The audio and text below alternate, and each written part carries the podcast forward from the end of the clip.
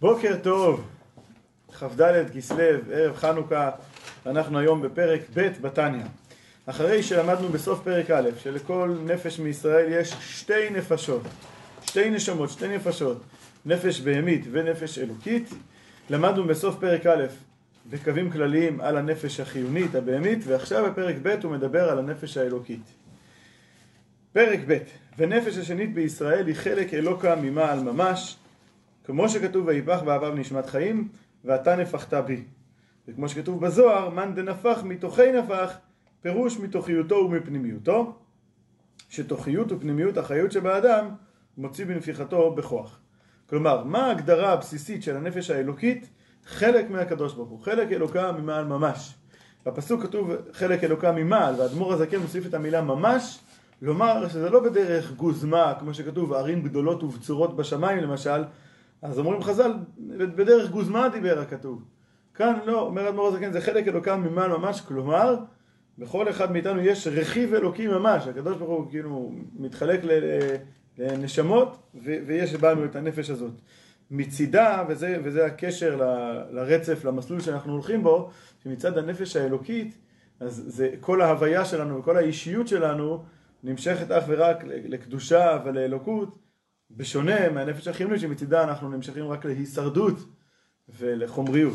זה הנקודה, שיש בנו ממש ישות כזאת שפועלת בנו, שהיא כל כולה אה, חלק אלוקה ממעל.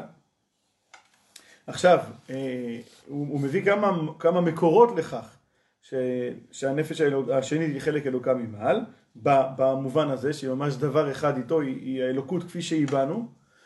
אחד זה ממה שכתוב, שאנחנו אומרים עכשיו בתפילה, אמרנו בברכת השחר, ואתה נפחת בי. העניין שהקדוש ברוך הוא נפח בנו נשמה. זאת אומרת שכשבן אדם מדבר, הוא גם כן מוציא הבל. אבל כשאדם נופח, בן אדם מנפח בלון, הוא מוציא הבל שגומר עליו, גומר את כל הכוחות שלו, תנפח בלון שניים את הזה. מה ההבדל? כאן הוצאתי הבל וכאן הוצאתי הבל. אלא שההבל שבנפיחה הוא הבל פנימי יותר, עמוק יותר, שלוקח ממש אותי בעצמי. אז זה הכוונה, ויפח באפיו נשמת חיים, הקדוש ברוך הוא את עצמו אה, אה, אה, הכניס בנשמה. כך על דרך משל, נשמות ישראל עלו במחשבה, יש לשון כזה בחז"ל במדרש, שנשמות ישראל עלו במחשבה. מה הכוונה? כאן אנחנו משווים את, את, את נשמות ישראל, את הנפש השנית בישראל, ב, לעולם המחשבה לעומת עולם הדיבור. כל השאר הנבראים כתוב בדבר השם שמיים נעשו. בדבר השם, דיבור. דיבור זה הבל חיצוני. מחשבה, בכלל דיבור הוא לזולת, הוא יוצא החוצה. מחשבה היא העולם הפנימי שלי. זה הכוונה, ישראל עלו במחשבה, שישראל, נשמות ישראל, הנפש השנית שבישראל, היא ממש מגיעה ממקום הפנימי שבאלוקות, וזה הפירוש שהיא חלק אלוקה ממעל ממש. כדכתיב, בני בכורי ישראל, בנים אתם להשם אלוקיכם. פירוש, כמו שהבן נמשך ממוח האב, כך כביכול נשמת כל איש ישראל נמשכה ממחשבתו וחוכמתו יתברך, וחוכמתו ויתברך, דהי הוא חכים ולא בחוכמה ידיעה, אלא הוא וחוכמתו אחד, וכמו שכתב הרמב"ם. כלומר, כמו שאומר כתוב בנים אתם להשם אלוקיכם, בני בכורי ישראל, כמו שהבן יש לו קשר מיוחד עם מוח האב. למה? מכיוון שעל פי הסוד ההולדה, הזרע של האב יש לו קשר מיוחד עם המוח, ולכן המוח נמשך, הבן נמשך ממוח האב, אז שזה המקום הכי הכי הכי פנימי באב. ככה גם נשמות ישראל הם בנים למקום, במובן הזה שהנשמה היא מגיעה מהמקום הכי הכי עמוק ופנימי באלוקות. מאיפה היא מגיעה? מחוכמתו יתברך, כמו שהבן נמשך ממוח האב. אוקיי, חוכמתו זה רק חוכמתו לכאורה, זה לא הוא בעצמו, כמו שכתב הרמב"ם שהוא המדע והוא היודע וכולי. אצל הקדוש ברוך הוא שהוא אחדות פשוטה, וברגע שאנחנו מגיעים לחוכמתו, הוא וחוכמתו אחד. ודבר זה שהוא וחוכמתו אחד, מעבר לזה שהוא נושא, מעבר לזה שהוא נושא ארוך מאוד, אבל דבר זה אין ביכולת האדם להבינו על בוריו החולה. כי דכתיב החקר אלוקה תמצא, וכתיב כי לא מחשבתי מחשבתכם וגומר. זאת אומרת, העניין הזה, אנחנו רגילים בהוויה האנושית, החוכמה שלנו היא לא דבר אחד איתנו, היא פונקציה מסוימת בנו. אבל באלוקות, החוכמתו יתברך היא דבר אחד איתו. זה דבר שאנחנו לא מסוגלים להבין. חוכמתו זה גם הוא המדע, וגם הוא הידוע, הדברים שהוא יודע הם גם הכל אחדות פשוטה. זה לא משהו שאנחנו מסוגלים, שיש לנו כלים מה, מהמערכת הקוגניטיבית שלנו להכיל אותם. אבל ככה העניין, שאצל הקדוש ברוך הוא אחדות פשוטה, ומה שנוגע לענייננו, זה נושא נרחב בקבלה, אבל מה שנוגע לענייננו, שברגע ששייכנו את הנשמות שלנו לחוכמתו, זה בעצם להגיד שזה דבר אחד איתו. יש כאן הגהה, אנחנו נקרא אותה בקיצור, הגהה שממש ממש מאמתת את העניין הזה עם, עם ביורים, עם, עם נושאים שנידונים בהרחבה ובעומק רב בתורת הקבלה, לכן זה מופיע בהגהה, זה לא חלק ישיר מהעניין, אנחנו גם במסגרת השיעור של התניא היומי צריכים כן ללמוד גם את זה, אז לפחות בנקודה, לפחות את הרעיון של זה. אז הוא אומר כאן, שמה שהרמב"ם כתב, שהקדוש ברוך הוא וחוכמתו אחד, לכאורה זה בסתירה לחכמי הקבלה, שדיברו על כך שה... שהספירות הם, הם בעין ארוך לקדוש ברוך הוא עצמו, זה רק כמו כלים שהקדוש ברוך הוא פועל באמצעותם, אבל, אבל לא הוא. אז גם חוכמה, לכאורה על פי דברי חכמי הקבלה, חוכמה, החוכמה של הקדוש ברוך הוא זה רק סוג מסוים של כלי שהוא פועל באמצעותו, אבל זה לא, זה לא חלק ממנו, זה לא הוא בעצמו, לכאורה זה, לא, זה, זה בסתירה לדברי הרמב"ם. בנוסף לכך קבלת הארי, הארי אחד החידושים הגדולים שלו בקבלת הארי זה עניין של הצמצום הראשון שהיה בדרך סילוק, זאת אומרת שיש אה, אה, אה, עוד פעם שוב אין ארוך מוחלט בין המקור האלוקי לבין מה שקורה אחר כך הספירות, אז לכאורה שני היסודות האלה סותרים את מה שכותב הרמב"ם, שהוא המדע והוא הידוע שהקדוש ברוך הוא וחוכמתו אחד. מסביר כאן אדמו"ר הזקן בהגהה שזה לא סותר. מדוע? מכיוון שהם מסכימים איתו, גם חכמי הקבלה וגם לפי קבלת הארי ז"ל, מסכימים עם הרמב"ם שהוא וחוכמתו אחד, באמת, אבל כשזה מעולם האצילות ומטה. לא נרחיב עכשיו, אה, אה, ב- ב- אין לנו את האפשרות להרחיב על ארבעת העולמות, אבל עולם האצילות זה... זה המימד הכי הכי הכי גבוה, זה המימד שהוא ממש מאוחד עם הקדוש ברוך הוא. ולכן אין כאן סתירה. אמנם באמת אי אפשר לומר את העניין הזה של הוא וחוכמתו אחד לפני עולם האצילות, גבוה מכך אי אפשר להגיד, זה, שם זה באמת חייב לעבור איזשהו צמצום, אבל כאשר אנחנו מדברים על עולם האצילות, על, אז על החוכמה של הקדוש ברוך הוא של עולם האצילות, בהחלט ניתן להגיד שהוא וחוכמתו אחד, גם לפי המקובלים, גם לפי הארי, ולכן ניתן לקיים את מה שאמרנו כאן, שנשמות ישראל הם חלק אלוקה ממעל, מכיוון שהם מגיעים מחוכמתו, וחוכמתו היא אחד איתו בעולם האצילות, שעולם האצילות הוא עולם האחדות, הוא עולם שבאמת הוא, הוא, הוא נמצא עדיין אצלו, הוא באלוקות עצמה. בעזרת השם הזדמנויות אחרות נרחיב, זה רק ככה כדי לטעום מזה, אני קורא את זה בלשון ההגהה, והודו לו חכמי הקבלה, כמו שכתב, כמו שכתוב בפרדס מהרמ"ק, רבי משה קורדוברו, וגם לפי קבלת הארי ז"ל יציב המילתא, גם לפי קבלת הארי ז"ל של הצמצום הראשון, אפשר, אפשר לקיים את העניין יציב המילתא. למה? בסוד התלבשות אור אין סוף ברוך הוא על ידי צמצומים רבים מכלים דחוכמה בינה דעת האצילות, אך לא למעלה מהאצילות, וכמו שכתוב במקום אחר, שאין סוף ברוך הוא מרומם ומתנסר האומות אין קץ למעלה מעלה, ממהות ובחינת חוכמה בינה דעת, עד שמהות ובחינת, עד שמהות ובחינת חוכמה בינה דעת נחשבת כעשייה הגופנית אצלו אה, התברך, כמו שכתוב כולם בחוכמה עשית. למעלה מהאצילות לא שייך להגיד שהוא וחוכמתו אחד, אבל באצילות כן, ולכן ניתן לקיים את דברי הרמב"ם והכל מסתדר. עכשיו, אה, אוקיי, אז למדנו את החלק הראשון. מה זה הנפש האלוקית? הנפש האלוקית זה ממש חלק ממנו, והבאנו לכאן כמה הוכחות, העניין של אה, ויפח באפיו נשמת חיים, העניין של עלו במחשבה, והעניין של בנים אתם להשם אלוקיכם, בן נמשך ממוח האב. אבל לכאורה לפי זה היה צריך להיות שכל נשמות ישראל יהיו שטנץ אחד. כי אם הכל מגיע ממקור אחד, מחוכמתו יתברך, אז הכל היה צריך להיות שטנץ אחד, נשמה אחת, כאילו שמחולקת להרבה הרבה נשמות, אבל דרגה אחת. עכשיו הוא שואל על זה, הוא מתקיף את הרעיון הזה, הוא אומר שלכאורה אנחנו רואים שיש המון המון המון מדרגות בנשמות. יש נשמה של משה רבינו, יש נשמה של האבות, יש נשמה של הדור שלנו שנקרא עקבתא דמשיחא, שזה כמו עקב לגבי הראש. אז איך אפשר להגיד שהכל מגיע ממקור אחד?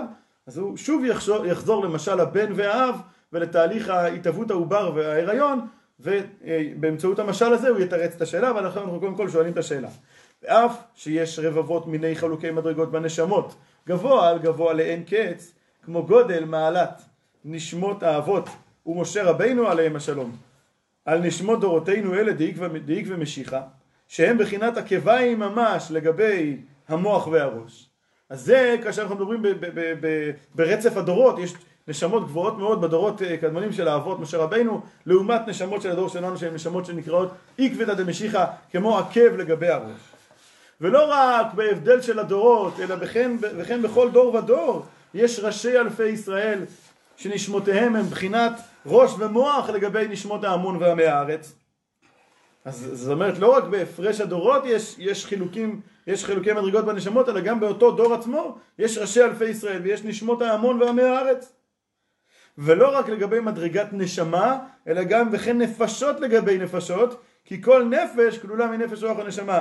כלומר, אנחנו נראה את זה בהמשך, אבל יש, יש חמישה שמות שנקראו על הנשמה, ובאופן כללי לחלקים המודעים והגלויים של הנשמה, אנחנו מחלקים אותם לנפש רוח או נשמה, כאשר נשמה מתייחסת להיבט, להיבטים הקוגניטיביים של, הנש... של הנפש, רוח לה... להיבטים האמוציונליים, ונפש להיבטים המעשיים, הפרקטיים. אז החילוקי מדרגות שיש בין אנשים, בין נשמות לנשמות, זה לא רק ממדרגת נשמה. כאילו שאחד יש לו השגות אלוקיות יותר נעלות ממישהו אחר. גם במדרגת נפש, יכול להיות אותו בן אדם, כאילו שני בני אדם, אחד מקיים משהו במעשה, והשני מקיים משהו במעשה, וזה במדרגה הרבה הרבה יותר גבוהה. אז יש הבדלים כל כך גדולים בין נשמות, איך אפשר להגיד שהכל מגיע מחוכמתו יתברך ממקור אחד, ולכאורה זה סותר, כאילו כל מה שדברנו זה שהקדוש ברוך הוא אחדות פשוטה. אז איך זה? ואתה רוצה להגיד שהנשמה היא חלק אלוקה, אז איך זה שיש, איך זה שהנשמות הן כל כך לא אחדות פשוטה? איך זה שהנשמות הן כל כך מחולקות? הם היו צריכים להיות אחדות פשוטה, כמו המקור שלהם. מכל מקום, עוד לפני שיסביר את זה, ההנחה הברורה היא ששורש כל הנפש רוח הנשמה כולם, מראש כל המדרגות, עד סוף כל דרגין המלובש בגוף עמי הארץ וקל שבקלים, נמשך ממוח העליון שהיא חוכמה הילאה כביכול. איך זה מסתדר? אז הנה מגיע המשל. כמשל הבן הנמשך ממוח האב, שאפילו ציפורני רגליו נתעבו מטיפה זו ממש, על ידי שהייתה תשעה חודשים בבטן האם, וירדה ממדרגה למדרגה להשתנות ולהתאבות ממנה ציפורניים, ועם כל זה עודנה קשורה ומיוחדת בייחוד נפלא ועצום, במהותה ועצמותה הראשון שהייתה טיפת מוח האב. ויתרה מזו, וגם עכשיו בבן, יניקת הציפורניים וחיותם, נמשכת מהמוח שבראש.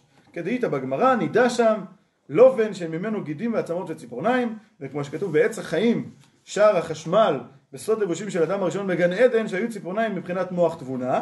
אז מה המשל? המשל הוא שהנה יש לנו עובר, שהמקור שלו זה טיפת זרע האב, זה המקור של כל העובר הזה, ואחר כך, אז, ו- וזה, הטיפת זרע האב מגיעה מהמוח, ואחר כך, מה, מה התוצאה בעובר? יש מוח, יש גם מוח, אבל יש גם ידיים ורגליים, ויש עד ציפורניים. למה הוא אומר ציפורניים? ציפורניים הם, הם, הם, הם, הם כאילו התוצאה הכי מרוחקת מהמקור, במובן הזה שהן כמעט נטולות חיות, אתה יכול לגזור וזה אפילו לא כואב, זה מסמל, זה מסמל כאילו את ההתרחקות של התוצאה מהמקור. אבל גם ההתרחקות הזאת, היא, היא תוצאה, היא כן, היא מגיעה מאותו מקור. אז ככה אנחנו נראה שבנשמות גם כן יש איזשהו כמו תהליך של עיבור, שעל אף שהמקור הוא אותו מקור בדיוק, חוכמתו יתברך, אבל בתהליך העיבור, בתהליך ה- היצירה הזאת, נעשים באמת שינויים, וכמו בגוף האדם, שיש אצל הבן, יש עדיין את התוצאה הכי הכי מובהקת, וזה המוח שלו, אבל יש גם למטה מזה, עד, עד הציפורניים שברגליים, כן? אז ככה גם בנשמות ישראל, והחידוש הוא שה... ציפורניים האלה, אפילו, כאילו, אפילו התוצאה הכי רחוקה, היא נשארת לאורך כל הזמן קשורה למקור. אם היא מתנתקת מהגוף, היא חדלה מלהתקיים. נפסק למקור החיות, כי מקור החיות שלה נשאר עדיין המוח, ובאמצעות המוח של הבן גם הקשר למוח האב. ככה בנמשל זה יהיה מאוד מאוד משמעותי, וככה ממש, כביכול, בשורש, כל הנפש רוח ונשמה של כללות ישראל למעלה, בירידתו ממדרגה למדרגה על ידי השתלשלות העולמות, אצילות בריאה יצירה עשייה מחוכמתו יתברך, כי דכתיב כולם בחוכמה עשית, אז על ידי התהליך הזה נתעבו ממנו נפש רוח ונשמה של אפילו עמי הארץ ופחותי הערך. ועם כל זה עודנה קשורות ומיוחדות בייחוד נפלא ועצום במהותן ועצמותן הראשון, שהיא המשכת חוכמה הילאה. מדוע? כי יניקת וחיות נפש רוח ונשמה של עמי הארץ היא מנפש רוח ונשמה של הצדיקים והחכמים, ראשי בני ישראל שבדורם. כלומר, ראשי בני ישראל שבדורם הם דוגמת המוח של הבן. שעכשיו כל איברי הגוף קשורים עם המוח של הבן, עם, עם המ... שהוא התוצאה המובהקת והגלויה של מוח האב, אז ככה זה בקומת עם ישראל. יש את ראשי, ראשי אלפי ישראל שבדור שהם כמו המוח שבה, שבגוף קומת עם ישראל, והם מייצגים את הקשר למקור, לכן אצלם רואים באמת צדיקי אמת שהם עובדי השם והם קשורים באופן, באופן גלוי לאלוקות, ועל ידי ההתקשרות של נשמות עמי הארץ וההמון איתם, אז הם שומרים על הקשר עם, ה, עם המקור בעצם. ובזה יובן מאמר רבותינו ז"ל על הפסוק ולדבקה בו, כתוב שיש מצווה לדבוק בקדוש ברוך הוא, ושואלים חז"ל איך אפשר לדבוק בו, הרי אש אוכלה הוא, ומתרצים שכל הדבק בתלמידי חכמים מעלה עליו, וכתוב כאילו נדבק בשכינה ממש. איך, מה, איך זה עובד? על ידי מה שלמדנו כאן זה מובן, כי על ידי דבקה בתלמידי חכמים קשורות נפש רוח ונשמה של עמי הארץ ומיוחדות במהותן הראשון ושורשן שבחוכמה הילאה, שהוא יתברך וחוכמתו אחד והוא המדע חולה. באמת על ידי ההתקשרות של נשמות ההמון עם אותם צדיקים שהם כמו המוח המקורי, אז הם באמת שומרים על הקשר שלהם עם, ה, עם הקדוש ברוך הוא, עם המקור. מה קורה עם אלה שהם פושעים ומורדים את תלמידי חכמים, שהם נגדם, לכאורה הם גודעים את, ה, את, את מקור החיות שלהם? אז זאת אומרת שבאמת יש שני אופנים לקבל חיות. יש אופן גלוי, יש אופן רצוי של, כמו בן אדם שנותן משהו לאוהבו, ונותן לו את זה פנים אל פנים. ויש מישהו חייב לתת, חייב נאלץ לתת איזושהי השפעה למישהו אחר, אבל הוא לא רוצה, הוא לא אוהב אותו, אז הוא עושה לו את זה מאחורי הגב.